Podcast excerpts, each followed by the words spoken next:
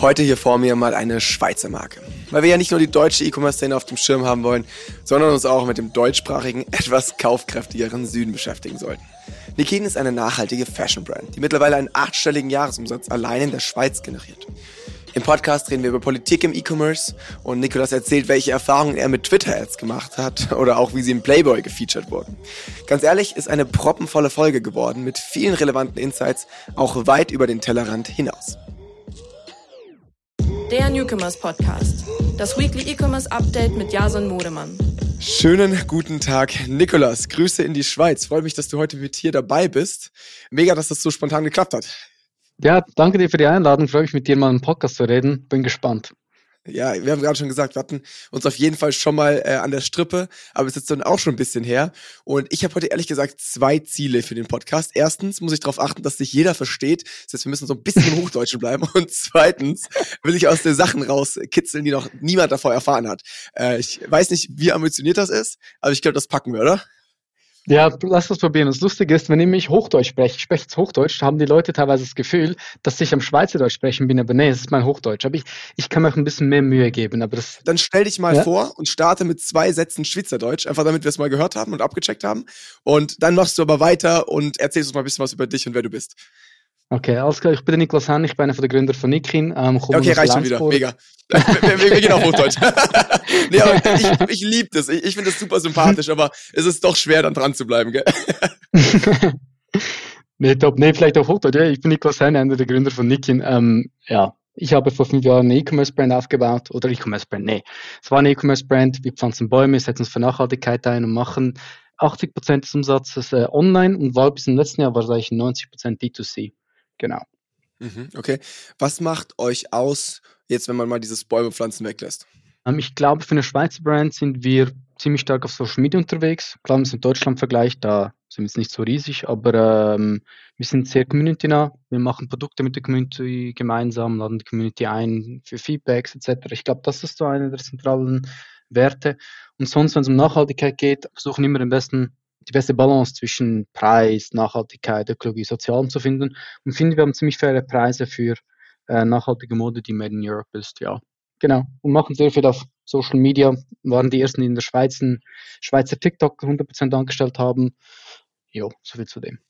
Lass da direkt reingehen. Also das kann ich nur so bestätigen. Also ich finde es auch sehr impressive, wie ihr Community denkt. Ähm, ihr habt irgendwie 120.000 Follower auf Instagram, knapp 100.000 auf TikTok. Auch du als Personal Brand hast Reichweite. Lass gerne mal drauf eingehen, was dieses Thema Community für euch bedeutet, was es euch letztendlich wirklich bringt, weil ich habe auch das Gefühl, manchmal ist es so ein bisschen Buzzword, weil man muss sie ja schon auch aktivieren, diese Stärke der Community. Ne? Wie macht ihr das? Nee, das ist recht. Also wir haben zum Beispiel zweimal ein Crowd-Design. Da haben wir äh, mit der Community gemeinsam ein T-Shirt designt. Das war ziemlich krass. Wir haben da 2000 Franken Preis gemacht oder 2000 Euro. Und da kamen dann über 1000 Designvorschläge eingereicht. Haben dann äh, ein Voting gemacht mit der Community und das Top-Design wurde umgesetzt, waren ein, zwei Stunden ausverkauft. Das, wir fragen regelmäßig unsere Kunden nach Feedbacks, jetzt gerade, jetzt gerade wieder, ähm, passen Strategie diesbezüglich an, sharen meistens dann auch die Resultate mit den Kunden und Kundinnen das kommt sehr gut an.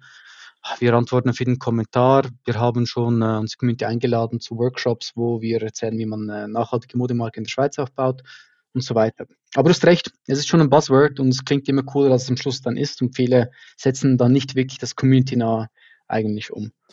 Kannst du erklären, wie genau ihr diese Kollektion mit der Community zusammen umgesetzt habt? Also ihr habt das ausgeschrieben, habt praktisch so ein bisschen pitchen lassen. Hat sich das am Ende, also es sind jetzt zwei Fragen, müssen wir aufpassen, dass wir beides mhm. abhaken, aber erstens, wie habt ihr es umgesetzt, ganz konkret? Also was waren die, da die Prozesse, was habt ihr abgefragt, wie habt ihr es vielleicht auch umgesetzt? Und dann danach, was hat es auch wirklich gebracht? Also habt ihr das am Ende in den Sales gemerkt, dass da irgendwie die Community so incentiviert war, weil sie davor schon irgendwie mit reingezogen wurde? Oder was genau hat euch das gebracht? Weil ansonsten, ich meine, es ist eine coole Sache, dann vielleicht auch natürlich so ein bisschen für Marketing, aber hat euch das in Sales oder vielleicht dann auch in der Produktentwicklung Sachen eingespart? Oder warum empfiehlst du Leuten, die jetzt heute zuhören, das auch zu machen? Ja, also zuerst, wieso ich es empfehlen würde, ist einerseits äh, stärkt den Markenwert Community nah, das ist bei uns sehr, sehr wichtig. Äh, man bekommt oder wir haben über 1000 Designvorschläge bekommen und klar machen wir jetzt nicht eins zu eins ein Design nach, aber wir haben gesehen, was so gewisse unserer Kunden und Kundinnen toll finden, wodurch inspiriert, um bessere Produkte oder bessere Designs zu machen. Ähm, und wir haben auch äh, Sales generiert. Also eben in ein, zwei Stunden waren 250 Shirts weg, dann haben wir Nachbestellungen gemacht, nochmals 250 oder 500 einigsten Sales bekommen und nur schon auf der Landingpage selber waren es 30, 40 oder 50.000 ähm, Visits. Und ja, wie wir vorgegangen sind, wir haben eine Landingpage erstellt, wo man direkt ein, ein File uploaden konnte, haben ein paar Beispiele gegeben, all diese Logos und vektorisierten Files zum Download gegeben. Wichtig ist auch, dass man den rechtlichen Part abchecken muss, weil es zum Beispiel wichtig, dass man da nicht äh, Minderjährige hat, die mitmachen, da haben sonst ein bisschen Probleme. Äh, ja, haben das dann mit äh, bezahlten Werbungen ähm, beworben, haben Newsletter verschickt, haben es auf Social Media Channels geshared. Ähm, genau. Und dann, als wir die Designs hatten, haben wir intern selber entschieden, welche Top 50 Designs sind. Diesen Top 50 Designs haben wir wieder eine Landingpage gemacht, die Community abstimmen lassen, auch wieder geshared via Newsletter, Social Media, Paid und so weiter. Und ja, als es dann rauskam, haben wir gesagt, dann kommt es, ein bisschen Pre-Bus aufgebaut und als rauskam, war es dann in ein, zwei Stunden eigentlich schon weg und war sehr cool. Und wir haben es dann auch gemerkt, in, wie es jetzt vorher, wie es jetzt beim Launch, sowie auch ähm, in der Post-Purchase-Survey, wo wir die Markenwerte abfragen bei Bestandskunden, ging da der community-nahe Wert ein bisschen hoch und das war eigentlich auch ein Ziel davon. Wie viel habt ihr damit umgesetzt oder wie viele Artikel habt ihr mit dieser, also kann ich ganz schwer einschätzen, mhm. was man, was da auch jetzt irgendwie eine sinnvolle Größenordnung wäre in der Produktion? Hey, ich weiß es im Fall nicht mehr ganz so genau. Wir haben irgendwas zwischen 500 und 750 Shirts verkauft. Das war jedes war irgendwie 30 oder 40 Franken oder Euro. Und ich kann es dir nicht mehr auswendig sagen. Aber was auch bei so Aktionen passiert, ist, Leute dann auch teilweise das erste Mal bestellen, auch Dinge dazu bestellen. Wie zum Beispiel, wir haben im letzten Jahr, vor zwei Jahren, Masken zum Selbstkostenpreis angeboten, kein Profit damit gemacht, aber jeder Dritte hat zusätzlich was bestellt. Die haben so günstig Neukunden akquirieren können wie sonst noch nie. Also auch diesen Effekt gibt es, den man äh, nicht so direkt am einzelnen Produkt dann mhm. messt. Ja, nee, aber trotzdem, ich meine, das sind dann hm. trotzdem 20.000 bis 30.000 Euro, die ihr dann mit dieser Community-Aktion umgesetzt habt. Gerade wenn man jetzt mal davon ausgeht, dass sie dann vielleicht noch mehr Sachen im Warenkorb legen oder whatever, ist das ja schon irgendwie beachtlich. Also das ist ja, ich weiß nicht, was macht ihr im Monat gerade durchschnittlich an Umsatz? Irgendwas zwischen 500.000 bis eine Million und im Q4 dann 1 bis 2 Millionen. Oder also das alleine ist schon impressive, ja. aber worauf ich eigentlich hinaus wollte, ist ja dann doch irgendwie relevanter Umsatz, irgendwie, den man da mitnehmen kann. Ne? Und äh, wie du gesagt hast, ist natürlich mega auch nochmal für so Themen wie Werte und Marketing, Außenwahrnehmung, äh, dass man das auch einfach so ein bisschen als PR-Sache dann vielleicht nimmt, oder? Definitiv. Stimmt aber auch vergessen zu sagen, wie kann man auch in den Medien diesbezüglich, also es gibt da mega viele Effekte, die, die eigentlich viel wichtiger sind, als nur irgendwie 20, 30.000 damit zu machen und ähm, ich glaube, auf das kam es dann an. Ja. Das denke ich. Äh, was ich an dir sehr schätze, ist, dass du auch, ich sag mal, trotz Gründer und Geschäftsführer und vielen weiteren Themen irgendwie noch relativ operativ und sehr hands-on in vielen Themen drin steckst. Äh, hast du jetzt gerade so im kurzen Vorgespräch schon erzählt, irgendwie so Themen wie Twitter-Ads oder sowas, was ihr dann testet, wo ihr sehr experimentell unterwegs seid. Erzähl mal, was geht da so bei euch? Hast du irgendwas zu verraten, wo du sagst, übel der Flop oder sehr, sehr top? Ich finde eben Twitter etwas Spannendes, was wir getestet haben, ist massiv günstig, weil fast niemand schaltet darauf Werbungen. Also wir haben CPMs irgendwie 1 Euro, irgendwie Cost per Klick von einem Cent. Klar, wir haben keine oder praktisch keine direkten Conversions, also Klick und dann gerade gekauft. Aber wenn man jetzt irgendwie in Tools wie Metrics nachschaut, dann gibt es auch einige äh, sagen wir, Customer Journeys, wo Twitter irgendwo vorkam und deswegen zu einem Sale dann geführt hat. Das finde ich spannend, aber auch sonst, wir werden bald mal Quora-Ads testen. Ich würde das wie irgendwie Search-Ads anschauen, da kann man auch auf Keywords oder Fragen und so weiter bieten. Ja, und wir sind immer so auf der Suche nach so dem neuen Ding, das noch nicht viele Leute gebraucht haben. Also wir haben Tabula getestet, das zum Beispiel aber nicht funktioniert für uns. Und ich glaube, das ist wichtig, dass man einfach so einen strukturierten Testansatz hat. Und dann immer vielleicht nur eines auf einmal macht, schaut und dann wieder verwirft oder weiter reingeht. Ja. Wobei Tabula ja wahrscheinlich genau das Gegenteil ist, oder? Also es nutzt ja gefühlt jede größere Marke ja. ab einem gewissen Punkt. Stimmt. Was ist mit Reddit-Ads? Weil das ist vor kurzem rausgekommen und die spammen mich seitdem zu, äh, die Sales Manager. Habt ihr da schon irgendwie erste Schritte gemacht? nee, ich hätte aber auf der Liste zum Testen, aber auch mit, einem, mit der Schweizer Brand geredet, die nennt sich Selma. Die haben da auch Ads geschaltet und die haben mir erzählt, es hat ultra gut funktioniert, aber die haben so viele Ads geschaltet, es war so günstig, dass äh, es sogar einen negativen Impact hatte, weil alle Reddit-User dann wütend auf so wurden. Aber, aber dies hatten wir schon früher bei uns. Also, ja, aber unseren Kunden früher immer gesagt, ihr schaltet zu viele Werbungen. Die haben noch eine Zahl angeschaut, es hat funktioniert und ja, kaum haben wir die Ads heruntergefahren, haben wir einen Umsatz gemacht und es haben trotzdem Kunden sich beschwert. Also, ja. Aber jetzt nochmal ganz konkret, Twitter-Ads würdest du jetzt trotzdem nicht empfehlen, oder? Auch wenn jetzt irgendwie da in der Customer Journey vielleicht ein bisschen was hängen geblieben ist, was ja irgendwie obvious ist, aber mit wie viel, ihr habt mit 1000 Euro getestet, glaube ich, meintest du, gell? Ja, plus minus 1000 Euro, ja. Du, es war ein spannender Test. Äh, wir werden es bei der einen oder anderen äh, Branding-Kampagne wieder, wieder brauchen, ehrlich gesagt. Aber hey, um Sales zu generieren, da hoch zu skalieren, da funktioniert es nicht wirklich für uns. Ja. Direkt Anschlussfrage, du hast ja doch irgendwie eine Personal Brand auch aufgebaut. Inwiefern nutzt die euch irgendwas jetzt, wenn es Richtung Sales geht oder macht ihr das aus einem ganz anderen Ziel? Ich habe es nie aus dem Blickwinkel von Sales gemacht, aber gemäß Post-Purchase Survey bei Neukunden kommen 1% unserer Kunden via LinkedIn und ich glaube, da habe ich, einen, hab ich einen Impact darauf. Ja, das sind ja bei einer Mio 10k im Monat, würde ich mir mal auf die ja, Schulter klopfen. eben, es, ich meine, das äh, kompensiert schon mal alle Kosten, die ich dafür habe. Ich habe teilweise auch Hilfe bei Blogs, äh, bei Blogs, bei Postschreiben und so weiter. Das bringt es, aber was vor allem bringt, ist äh, relevante Tension von Foundern, CEOs, Managing Director, also irgendwie 25% der Views kommen genau von irgendwelchen Entscheidungsträgern und Trägerinnen. Und ähm, du, wir haben eben, ich habe einen Post gemacht über Masken, dass wir zu viele Masken haben, die reusen möchten. Dann gab es gleich einen Medienartikel dazu und deswegen war es relevant. Äh, wir bekommen Spontanbewerbungen, wir bekommen Anfragen für B2B, also für so Firmengeschenke, wo wir auch letzten Jahr über eine halbe Million gemacht haben, ohne irgendeine aktive Akquise zu betreiben. Ich brande damit auch Nikin auf einer Ebene, wo man es mit dem äh, Firmenaccount nicht machen kann. Also zum Beispiel share ich sehr, sehr viel und ich glaube, das hilft uns, um transparenter zu wirken. Jo. Aber es ist kein Sales-Channel, sondern es ist mehr ein Branding-Channel, der, ah, Investorenanfragen haben wir auch schon einige erhalten. Das habe ich zu Beginn gar nicht gesagt. Wir haben gar keine Investoren, also wir waren bootstrapped. Ähm, waren, sage ich, weil wir jetzt Investoren suchen. Aber ähm, okay. jo. Ihr seid ja. auch nach wie vor bootstrapped. Wieso wir sind noch immer bootstrapped. da gehen wir ja sofort rein. Also, warum sucht ihr gerade Investoren? Du, ist die Profitabilität jetzt die letzten Monate, gerade auch irgendwie durch Rezession, mhm. äh, da ein bisschen eingebrochen? Oder wie kommt es dazu? Die Profitabilität ist ein bisschen eingebrochen, aber es war schon eigentlich in den letzten Jahren so. Wir haben 2018 zweieinhalb Millionen Umsatz gemacht und irgendwie eine halbe Million Gewinn. Also mega geil. Und das ging dann nach und nach und nach runter prozentual gesehen. Und jetzt gerade sind wir doch ziemlich am struggeln und wir würden eigentlich gerne einiges mehr Leute einstellen, damit wir uns noch weiter ready machen können, um ernsthaft zu internationalisieren. Wir haben im letzten Jahr vielleicht drei Millionen Euro Umsatz in Deutschland gemacht, aber es ist einfach nichts für den deutschen Markt. Und da brauchen wir ein bisschen mehr, brauchen wir auch Leute aus Deutschland, möchten dann ein Team aufbauen und, und, und, und, und. Dafür brauchen wir im Endeffekt Geld. Und auch was wichtig zu sagen ist, ähm, wir haben jeden Frankengewinn immer oder Eurogewinn immer reinvestiert und haben gar keine große, starke Eigenkapitalbasis aufgebaut. Und wenn du jetzt Fremdkapital aufnehmen möchtest, zum Beispiel von einer Bank oder so, dann zumindest in der Schweiz, brauchst du ein gewisses Verhältnis zwischen Eigenkapital und Fremdkapital. Und wir sind momentan so schwach aufgestellt, dass wir irgendwie noch mehr Fremdkapital aufnehmen könnten. Und darum möchten wir jetzt Investorengelder aufnehmen. Ja. Mhm. Ja gut, da ist der Podcast ja auch super spannend. Also was ich jetzt gehört habe in der Vergangenheit, haben wir hat dieser Podcast schon zu der ein oder anderen Connection äh, im VC geführt. Deswegen äh, da auf jeden Fall direkt mal Nikolas auch positioniert. Also sollte das hier irgendwie spannend sein, dann gerne mal bei dir melden, wahrscheinlich auf LinkedIn. Ja, was, lieber per E-Mail eigentlich, ehrlich gesagt. E Schreiben per E-Mail Nikolas mit CA Nicholas, Nicholas at Ich, ich pack das in die Copy drunter. Mega ähm, gerne. Danke. Als kleinen Aufruf auch. Du, aber trotzdem, was wollt ihr mit dem Geld machen und was wollt ihr raisen? Also geh gerne mal ein bisschen drauf ein. Das ist ja immer immer super spannend, weil mhm. ihr seid jetzt ja doch schon sehr, sehr weit gekommen ohne Kapital, sage ich mal. Mhm. Und an dem Punkt, wo jetzt auch viele, gerade E-Commerce-Startups, dann eigentlich sagen, ja gut, jetzt brauchen wir auch nicht mehr so wirklich, wenn es sich dann schon Richtung Exit gedacht ist eher. Aber so mhm. wie ich es mhm. jetzt verstehe, ist es ja schon wirklich als Investment für Internationalisierung, HR und Co. gedacht, oder?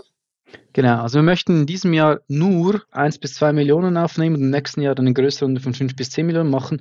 Wieso zuerst nur 1 bis 2 Millionen? Weil ich glaube, dass unsere Bewertung im Vergleich zu wie es vor einem Jahr war, gemäß Nicken, auch gemäß Markt einiges besser wäre und jetzt einfach wirklich mal so ein bisschen eine Stärke vom Eigenkapital möchten und eben in Nature investieren. Und im nächsten Jahr brauchen wir es dann für mehr. Und darum ist wieso eigentlich das schlechteste Moment in der Nicken-Geschichte in Kombination mit dem schlechtesten Moment der Wirtschaft von den letzten fünf Jahren, um eigentlich Geld zu raisen. Und darum möchten wir jetzt nicht eine zu große Runde machen, weil ich keinen Bock auf irgendwelche Due Diligence-Phasen haben, die sechs Monate gehen, können auch sonst gehen. Und vielleicht auch noch spannend zu sagen, wir sind uns überlegen, auch ein Crowd-Investing zu machen. Also sagen wir 5% der Anteile für die Community abzugeben. Vorteil, wir haben eine große Community, jeder 50. der Schweiz hat schon bei uns gekauft, wir könnten da easy 1, 2 Millionen aufnehmen. Nachteil, wenn wir da 1, 2, 3.000 Anteils Eigner oder Eignerinnen hätten, wird es auch mega mühsam, das Handling. Also mit so Aktionärbindungsverträgen etc. geht das wahrscheinlich nur, wenn wir es irgendwie so über Smart Contracts über die Blockchain abbilden. Und da haben wir wieder das Problem, dass wenn es über die Blockchain oder Krypto oder whatever ist, es dann nicht so ganz zum Nachhaltigkeitsgedanken passt und in Zeiten von Energiekrise vielleicht nicht der smarteste Move ist. Mhm. Und, sorry, noch ein Nachteil bei äh, Crowd Investing ist, dass nicht jeder VC oder auch bei einem Exiting einmal das gerne gesehen ist, weil es kompliziert aussieht. Ja, darum sind wir ja. nicht ganz sicher, ob wir das machen oder nicht, aber wäre cool für uns. Ja, ja äh, total spannend. Ähm, ich habe dieses Jahr bei zwei, drei Companies jetzt Crowd-Investing mhm. mitbekommen. Bei den meisten relativ äh, auch unerfolgreich, to be honest, ähm, wo weniger bei rauskam, als äh, erhofft war. Und ich bin überhaupt kein Fan tatsächlich davon. Also gerade als ja. Investor sieht das nicht nur nicht so gut aus, sondern es ist natürlich auch ein Nachteil gegenüber jetzt einem VC oder einem Angel, der halt doch irgendwie auch ein gewisses Smartness reinbringt. Ne? Also du kannst ja genauso gut zur Bank gehen und dir Geld holen. Also da kommt nicht viel mehr. Klar, du incentivierst vielleicht die Community noch mal ein bisschen mehr, die schickt das vielleicht auch noch mal ein bisschen mehr rum und kauft vielleicht ein bisschen mehr.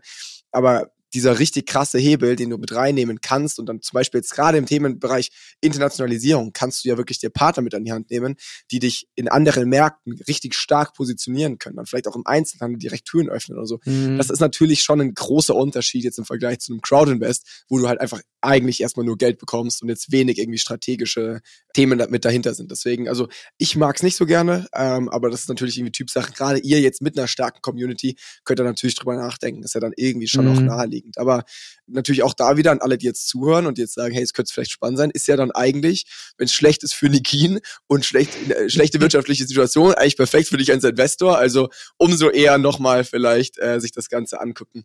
Aber lass auch gerne direkt mal ein Thema weitergehen, das zwar sehr nahe liegt dabei, sich auch so ein bisschen mit dem Thema Personal Brand von dir beschäftigt, weil ich habe gesehen, du hast auf LinkedIn vor kurzem gepostet, dass du gerne in die Politik gehen würdest. Mhm. und mhm. ähm, vor allem jetzt auch, um noch mehr zu bewegen. Und da bin ich total gespannt jetzt mal so auf dein ehrliches Statement, ob du dazu als Geschäftsführer von Nikin vorbereitet bist, also ob das so reicht, ob du auch die Zeit dafür hast und inwiefern man da auch als Geschäftsführer vielleicht so gar nicht so diplomatisch am Ende agieren kann, äh, um die breiten Massen zu gewinnen oder also wie da wirklich die realistischen Chancen für dich auch sind, äh, in der Politik durchzustarten, sowohl persönlich als auch nach außen. Hey, das jetzt irgendwie viele Fragen auf einmal gestellt, aber spannende Fragen. Also erst einmal, ob ich äh, mich jetzt kompetent genug dafür äh, empfinde. Nein, jetzt nicht. Also ich bin zu wenig informiert darüber, was wo wie läuft. Ich verstehe komplett, wie die Politik funktioniert etc. Aber hey, ich bin jetzt nicht der, der äh, jedes hinterletzte Ding versteht. Auf kommunaler Ebene, auf äh, nationaler Ebene, ich verstehe das zu wenig momentan. Aber ich habe einfach mega Bock, einen Impact zu haben, nicht nur auf direktwirtschaftlich, privatwirtschaftlicher Ebene, sondern eben auch auf dieser Ebene. Und gewisse Dinge gehen da länger, aber gewisse Dinge gehen da auch schneller. Ich glaube, die Chancen aber wären für mich ziemlich hoch. Ähm, ich komme aus einem Bundesland oder Kanton Aargau. Da wurde ich vor drei Jahren mal Aargauer des Jahres gewählt. Hier kennen mich extrem viele. Wenn ich auf der Straße rumlaufe, dann sehe ich, wie mich die Leute die ganze Zeit anschauen. Es ist nicht wie in Deutschland, wo man vielleicht wirklich direkt Einfach angesprochen Promi wird. hier. Ja, so, so wie sagen wir, auf Schweizerisch sagt man so ein Servala-Promi. Servala ist so eine Schweizer Wurst. Also so ein C-Promi, also ganz dumm. Ah, okay. Aber trotzdem, ich glaube, die Chancen sind sehr, sehr hoch, weil ich mich doch sehr klar mit Personal Branding positioniert habe und ich glaube, so Kombi Grün und Wirtschaft zusammen eigentlich genau in diesem Bereich ähm, gute Chancen hätte. Und ich habe, äh, du Bock darauf, möchte es aber nicht jetzt machen, weil ich sehe es auch als Risiko an, als Geschäftsgründer oder Gründerin in die Firma, äh, in die Politik zu gehen Eben genau, weil man da nicht mehr so diplomatisch agieren kann wie jetzt. Bei Nicken, wir sprechen die große breite Masse an, politisch links bis rechts, egal wie man denkt, wie man ist, jeder kann irgendwie was mit uns anfangen.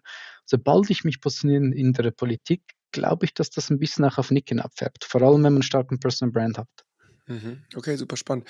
Das heißt aber jetzt gerade noch nicht irgendwie Schritte geplant, aber tatsächlich früher, also das ist jetzt kein Post gewesen, wo du mal ein bisschen eine neue Denkweise reinbringen wolltest, sondern das ist ernst gemeint von dir. Du hättest Bock, in die Politik zu gehen, früher oder später. Mega, also ich habe mega Bock darauf. Ähm, ich habe es schon vor zwei Jahren mir überlegt, aber hey, bis das mal passiert ist, in drei, vier, fünf Jahren, ähm, ich möchte auch in drei bis vier, fünf Jahren nicht mehr gleich aktiv sein benicken wie jetzt. Ich, wir haben zwar über Hands-on geredet, glaube ich schon, ähm, oder im Vorgespräch, aber eigentlich ist mein Ziel, on the business und in the business zu arbeiten, sollte es für einen Gründer und Gründerin sein, aber es macht halt teilweise trotzdem Spaß und erst wenn ich den Step bekommen habe und vielleicht nicht mehr sogar auch nicht als CEO bin, dann ist, glaube ich, der Moment gekommen, das ist noch nicht gerade im nächsten Jahr. Auf der anderen Seite leitest du halt auch ein Team von 50 plus Leuten, ähm, bist in einer führenden Position. Das sind ja auch gewisse Parallelen ne, zur Politik. Ich glaube, da hast du eine ganze Menge an Themen schon irgendwie lernen dürfen, die dir in der Politik definitiv helfen würden und die dir auch so ein Stück weit Autorität sicherlich geben und die Kredibilität, dass du es ja schon natürlich, ich sag mal, oft ist so ein Unternehmen ja so ein ganz kleines Ökosystem, das aber einem großen politischen dann schon auch ähnelt. Ne? Also ich meine, natürlich hast du große Unterschiede, du hast aber auch eine ganze Menge Parallelen und Ähnlichkeiten. Und ich glaube schon, dass wenn du bewiesen hast, dass du es im Kleinen kannst, dass die Leute dir auch easy abkaufen, dass du es auf eine größere Weise skalieren kannst, wie jetzt ein Land, die Schweiz, ich meine, ist ja noch nicht so groß, aber nein, also ich glaube schon, dass du das so ein bisschen, dass das dir eine ganze Menge geile Kredibilität gibt, weil ganze Menge Politiker kommen ja nicht daher. Die kommen halt aus ihrem Studium oder was und sagen so, ich will jetzt was verändern. Und die haben aber diese Praxiserfahrung noch gar nicht und haben auch noch gar nicht bewiesen, dass sie überhaupt was auf dem Kasten haben. Ich glaube, da hast du einen krassen Vorteil. Nee, das hast du recht, das ist absolut recht. Du selber würdest du mal in die Politik gehen oder nicht? Oder nicht so dein, dein oh, Ding? starke Rückfrage. Kann ich mir gerade gar nicht vorstellen. Früher hatte ich richtig, war ich richtig politisch interessiert. In letzter Zeit ist das so ein bisschen abgeflacht. Mhm. Vielleicht auch, weil die Themen natürlich mittlerweile irgendwie, oder jetzt gerade während Corona irgendwie durchgehend die gleichen waren und ich ah, auch ja. wirklich mit vielen unserer Politiker nicht tauschen wollen würde gerade, weil die haben echt einen harten Job und machen das wirklich gut, wo ich mich frage, ey, würde ich da nicht an der einen oder anderen Stelle mal ein bisschen mehr ausrasten? Ich bin ein sehr impulsiver Mensch. Ich weiß nicht, ob ich da immer so, so cool bleiben könnte. Aber ja, also ich find's super spannend, sehe mich aber ehrlich gesagt nicht so ganz da. Ich glaube, dieses gerade okay. dieses Startup-Umfeld, dieses Anziehen und so, das ist mehr mein Ding. Mein größtes Problem an der Politik ist, dass gefühlt viele Leute reingehen mit wahnsinnigen Ambitionen. Vielleicht ist es in der Schweiz auch anders. Aber in Deutschland gehen ganz viele rein mit krassen Ambitionen und werden gefühlt in zwei, drei Jahren so krass ausgebremst, weil du, du kommst da rein mit einer fetten Vision und dann siehst du plötzlich ein System vor dir, das so veraltet ist und das so starre Strukturen hat, wo du sehr schnell merkst, oh krass, ich kann hier gar nichts verändern. So, das habe ich so ein paar Mal miterlebt bei Menschen. Das finde ich sehr schade und traurig. Deswegen, ich glaube, da muss ein Umbruch stattfinden, aber ich glaube, ich bin nicht der, der es vorantreiben kann. okay, spannend, ja. Ist das in der Schweiz ähnlich? Würdest du sagen, da habt ihr auch eine ganze Menge Strukturen, an denen halt Politiker auch scheitern, die mit einem guten, also jetzt gerade dem Thema Nachhaltigkeit reingehen, aber dann halt einfach nicht weiterkommen? Nee, ist mega ähnlich, mit dem einzigen Unterschied, dass wir in der Schweiz Initiativen ergreifen können. Das heißt, wenn du irgendeine Idee hast, dann kannst du 100.000 Unterschriften sammeln von Leuten, die wählen können. Und 100.000 Unterschriften im Vergleich zu 8 oder 9 Millionen Einwohnern, der Einwohner ist nicht viel. Das heißt, ich kann auch auf die Straße gehen und sagen, hey, ähm, wir schaffen, keine Ahnung, Einwegplastik ab. Wenn 100.000 Leute das unter, unterschreiben, dann stimmt das ganze Land darüber ab. Und das finde ich schon noch krass. krass. Oder wenn eine politische Entscheidung im, im äh, Parlament, Schweizer Parlament entschieden wird und du findest das eine schlechte Idee, dann kannst du nur 50.000 Leute finden, die unterschreiben, da gibt es ein Referendum und dann stimmt das ganze Land darüber ab. Und 50.000 Unterschriften im Vergleich zu eben 8, 9 Millionen Leuten, die hier wohnen, ist einfach nichts. Und das finde ich schon krass. Ja, wow. Also super spannend sicherlich. Auf der anderen Seite, gerade wenn du hier äh, eh schon halb Bürgermeister bist äh, von deinem Kanton, äh, fällt dir das ja easy eigentlich für jedes Thema, auch wenn du gar nicht in der Politik selber bist, wahrscheinlich das Thema durchzubringen. ja, ich habe mir überlegt, via Brand so eine politische Initiative zu machen, äh, mit einem zweiten Brand, der nichts mit Nicken zu tun hat, aber äh, mal schauen. Ja. Das ist eine gute Sache. Inwiefern mischt ihr euch politisch auch ein? Weil natürlich, ihr habt politische Standpunkte, also gerade jetzt mhm. das große Thema Nachhaltigkeit. Inwiefern lasst ihr die Politik auch ran an euren Business Case? Weil ich sag mal, wir haben uns in der Vergangenheit versucht, politisch so wenig wie möglich einzumischen, weil es einfach für uns zwei Bereiche sind. Ne? Das heißt, auch wir als Team, wir haben teilweise unterschiedliche politische Werte und können aber trotzdem als eine Company zusammen äh, klare Werte definieren und trotzdem alle dahinter stehen. Aber wenn wir jetzt dieses politische Ding aufmachen würden, hätten wir sehr schnell Probleme Richtung Kunden, Mitarbeitern, whatever. Wie macht ihr das? Ihr habt ja nochmal eine viel breitere Kundschaft am Ende mm. auch. Spannende Frage. Die ersten zwei, drei Jahre bei Nikin haben wir uns bewusst aus der Politik rausgehalten. Wir haben Anfragen bekommen, zum Beispiel von der Klimajugend, die unseren Baum wollte, mit ihrem Feuerlogo hinterlegt. War eigentlich cool, aber haben wir extra nicht gemacht, weil es auch zu extrem scheinen könnte für die einen, den einen oder anderen Kunden oder Kundin. Und ähm, äh, jetzt mittlerweile aber ist fast erwartet von uns, dass wir so ein bisschen eine Opinion Leader Rolle einnehmen. Jetzt müssen wir teilweise ein Statement abgeben und sonst wäre es auch negativ. Also das ist ein bisschen gewandelt. Ich glaube, man muss sich auch in der Reife des Unternehmens überlegen, ab wann macht man das. Und vielleicht hierzu was Interessantes, während Covid hat eine Firma, die auch Kleider gemacht hat, hat sich zu einer politischen Initiative ähm, geäußert ging irgendwie Freizügigkeit, ich weiß auch nicht was. Als sie das gemacht haben, hat das zu massiv viel äh, mehr Sales ge geführt. Was ich auch spannend fand, auch wenn es ein Riesenrisiko war, weil sein Verwaltungsrat hat gesagt, nee, mach das nicht, die waren ziemlich konservativ, aber es hat ihnen massiv viel mehr Sales gebracht. Weniger Sympathie vom einen Ecken, aber massiv viel mehr von den anderen, das hat so viel Sales gebracht, deswegen es kann auch sehr, sehr positiv sein. Und bei uns mit Nachhaltigkeit, klar, müssen wir uns ein Stück weit positionieren und, und Meinung geben. Mhm. Okay. Dieses Thema Bäume pflanzen spielt da ja auch sicherlich mit rein. Ist ja was, was man ganz krass mit euch verbindet, was ihr sogar in euer Logo integriert hat, weil es so essentiell und so elementar ist für euch als Unternehmen. Jetzt ist ja schon so, also zwei Themen. Erstens, jeder zweite macht's. Ich glaube, ihr wart sehr früh dran, was natürlich ein bisschen schade war für euch, aber ist halt jetzt so. Und zweitens ist es ja schon auch ein Werbeversprechen, dass dadurch, dass es so viele machen, so ein bisschen an Glaubwürdigkeit verloren hat, wo auch mhm. wirklich äh, tatsächlich äh, wissenschaftlich belegt mittlerweile viel gemogelt wird. Also es gibt eine ganze Menge Comedies, die das versprochen haben und nicht eingehalten haben. So dass ich mich jetzt natürlich frage, inwiefern ist euer Konsument da auch skeptisch? Und wie schafft ihr es, das weiter an eure Community zu kommunizieren, ohne dass ihr da halt irgendwie ähm, jetzt negative Effekte habt, weil ihr das Thema zu sehr irgendwie wieder in den Mittelpunkt stellt? Ja, äh, gleich auch mehrere Fragen. Vielleicht zum ersten. Ähm, wir haben einen Tree Tracker, da kannst du deine Bestellnummer eingeben, dann siehst du, wo der Baum ist. Äh, siehst Bilder davon, wenn es schon Bilder gibt, siehst du, ob er schon gepflanzt ist oder nicht. Das ist wichtig. Wir kommunizieren auf Social Media, wo wir jetzt pflanzen. Wir gehen gewisse Baumpflanzprojekte selber besuchen äh, mit unserem Partner One Tree Planted. Organisieren eigene Tree Planting Days in der Schweiz, glaube ich auch schon in Deutschland. Das ist wichtig, deswegen haben wir die Credibility. Aber trotzdem ist krass, dass die ersten zwei, drei Jahre bei Niki, auch wenn wir schon ein, also viele Kunden hatten, hat nie irgendjemand gefragt, ob wir wirklich Beweise liefern können. Was ich crazy finde. Und erst so seit ein, zwei Jahren haben ein paar Journalisten gefragt, schickt Beweise, schickt eine Banküberweisung, dies und jenes. Das heißt, wir hätten eigentlich zwei, drei Jahre lang einfach nur Bullshit erzählen können und ja, zum Thema, hey, jetzt pflanzt die zweite Firma Bäume. Ja, das ist klar. Ähm, vor fünf Jahren waren wir vielleicht eine der ersten, die das gemacht haben. Und ich finde das cool, dass mehr äh, Firmen Bäume pflanzen. Es stört mich nur, wenn es wirklich Richtung Greenwashing geht. Und Greenwashing ist für mich, wenn man es einfach macht, um sich grüner aussehen zu lassen, aber die DNA der Firma an sich nicht grün oder nachhaltig ist. Und dann stört es mich. Aber sonst freut mich mich über jede weitere Firma. Wobei das ja wahrscheinlich, wenn ich das jetzt mal so über den Daumen anschaue, 90 Prozent der Companies sind, die das genauso, wie du es gerade beschrieben hast, machen. Ne? Die halt jetzt, äh, keine Ahnung, verkaufen irgendein Plastikprodukt und ähm, am Ende sagen sie, sie pflanzen aber halt ein Bäumchen. Ähm. Ja, wahrscheinlich. Vielleicht nicht 90 Prozent, aber du, dann habe ich auch zwei Meinungen. Auf der einen Seite besser machen sie was, was gar nichts zu machen. Kommt aber immer darauf an, wie krass sie es marketingtechnisch ausschlachten. Auf der anderen Seite, ja, geht es dann teilweise Richtung Greenwashing. Und ja, du trotzdem, ich meine, für uns ist es noch immer nicht ein Alleinstellungsmerkmal. Wir sind wahrscheinlich eine der wenigen Brands, die echt Baum komplett in der DNA haben. Also vom Logo bis zu mir und Robin, also wir sind die beiden Mitgründer, wir waren äh, Pfadfinder, wir waren selber Bäume pflanzen, uns um Natur kümmern. Dann ist es wirklich komplett in der DNA vorhanden. Da gibt es nicht so viele Firmen, die es echt so krass in sich haben. Mhm ich finde, eine, eine gute Möglichkeit, um rauszufinden, ähm, wie grün die DNA einer Company wirklich ist, sind dann gerade so diese fetten Sales-Events, also gerade so ein Black Friday. Ich will auch niemandem zu nahe treten, aber natürlich ist da schon, da trennt sich so ein bisschen die Spreu vom Weizen. Natürlich, die meisten machen da was. Ich meine, auch wir als Agentur, wir sind da ja voll eingeklinkt, das ist der intensivste Tag vor so einem ganzen Jahr. aber auf der anderen Seite ist natürlich schon so, dass gerade wenn du halt sagst, du willst da irgendwie ein bisschen gegen den Konsum arbeiten, ist es was, wo du schon natürlich auch gut so eine Gegeninitiative starten könntest, alleine auch aus Marketing-Sicht, um da halt so ein bisschen aufzuklären. Ne? Und ich, wenn ich mich richtig erinnere, habt ihr letztes Jahr einen Green November gestartet und äh, damit einigen Companies zusammen einen Teil von eurem Umsatz für nachhaltige Zwecke gespendet. Kannst du da ein bisschen drauf eingehen, wie mhm. das funktioniert hat, wie das angekommen ist und auch was dabei zusammenkam so? Genau, sie haben Green November gemacht im letzten Jahr, das war der ganze November. Ähm, da mussten sich Companies verpflichten, für jede Arbeitsstunde, für jedes verkaufte Produkt oder whatever, einen Prozentsatz oder einen bestimmten Betrag abzugeben.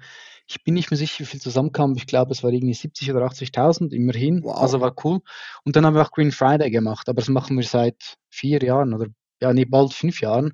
Das heißt, ähm, wir geben keine Discounts und wir schalten sogar die Pop-ups ab mit, hey, melde dich für Newsletter an etc., weil es uns nicht passen würde. Pflanzen aber zwei Bäume statt einem. Das kam vor vier oder fünf Jahren mega, mega, mega gut an und zu unserem Überraschen wurde es zum stärksten Verkaufstag ever. Was eigentlich so ein bisschen paradox ist, oder? Und wo wir keine Discounts Black geben. Friday ist alles paradox, was irgendwie mit Nachhaltigkeit zu tun hat. Da kann, das geht nicht anders. Aber also super spannend zu hören. Das heißt, ihr habt keine Rabatte an dem Tag, sondern nee. wirklich nur, hey, wir pflanzen nochmal einen Baum mehr. Ja, und die Leute finden es sehr, sehr cool. Und klar, ist nicht mehr so speziell wie noch vor drei, vier, fünf Jahren, was mittlerweile viele machen. Viele machen was in die Richtung, aber trotzdem machen es dieses Jahr wieder und finden es ziemlich cool. Dieses Jahr machen wir noch eine Aktion. Wir, ähm, wir nennen das Ganze Geiz ist nicht geil und, und machen auch so Fake-Ads unter einem anderen Fake-Brand, wo wir 99% oder 90% Discount auf Kleider versprechen. Wenn man darauf klickt, dann kommt man auf so eine Landingpage, da steht, erwischt, äh, überlegt ihr zweimal, wer leidet darunter, bla bla bla bla bla. Wow. Ich glaube, das wird ziemlich spannend, ja. Coole Aktion, so richtig Guerilla-Style, oder wie?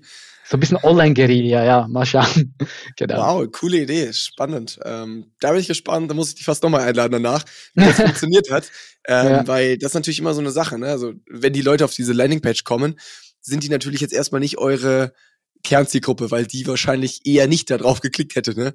Ähm, so dass sich natürlich dann für mich als Performance-Makler direkt fragt, okay, aber ist, geht das Ganze am Ende auch auf? Sind das dann Leute, die auch wirklich für Nikin in Frage kommen? Oder ist das halt eine lustige Marketingaktion, äh, die aber halt nicht viel mehr ist? Ähm, es ist mir eine lustige Marketingaktion, wo, wir natürlich nicht viele Sales damit äh, machen werden. Vielleicht die eine oder andere Person wird sympathisch finden, dann trotzdem was kaufen, aber hier geht es mehr um die Media Attention. Also, dass ja. wir PR bekommen, in Zeitungen kommen, dass über uns gesprochen wird, dass eine Coole Aktion macht, die unsere Markenwerte im Endeffekt stärkt und das wollen wir damit erreichen. Wenn wir schon beim Thema lustige Marketingaktionen sind, ihr wart im Playboy ähm, mit, ich glaube, dem, mit, dem, mit dem Titel Der Berg ruft. Äh, ja, ist das genau. was, wo ihr sagt, hey, ihr wollt Nachhaltigkeit sexy machen? Was, was wie kam es dazu? Also das ist ja auch nicht schlecht. Ja, das ist eine gute Frage. Das war eigentlich gar nicht bewusst. Also hätte ich mich entscheiden müssen, wollen Wie bewusst denn, ist deine Hose plötzlich runtergerutscht, oder? ja, nee, es, eigentlich war es unsere deutsche PR-Agentur, die einfach in einem Mailing irgendeinen Journalisten und Journalisten drin hatte, wo die vielleicht für den Playboy was gemacht hat und ja, dann kamen wir halt rein. Ja. Also war nicht bezahlt oder irgendwas. Aber äh, du, ich fand es auch witzig, ehrlich gesagt. Also es war jetzt auch nicht schlimm. Ja. Wo findet man das? Ist das irgendwo online?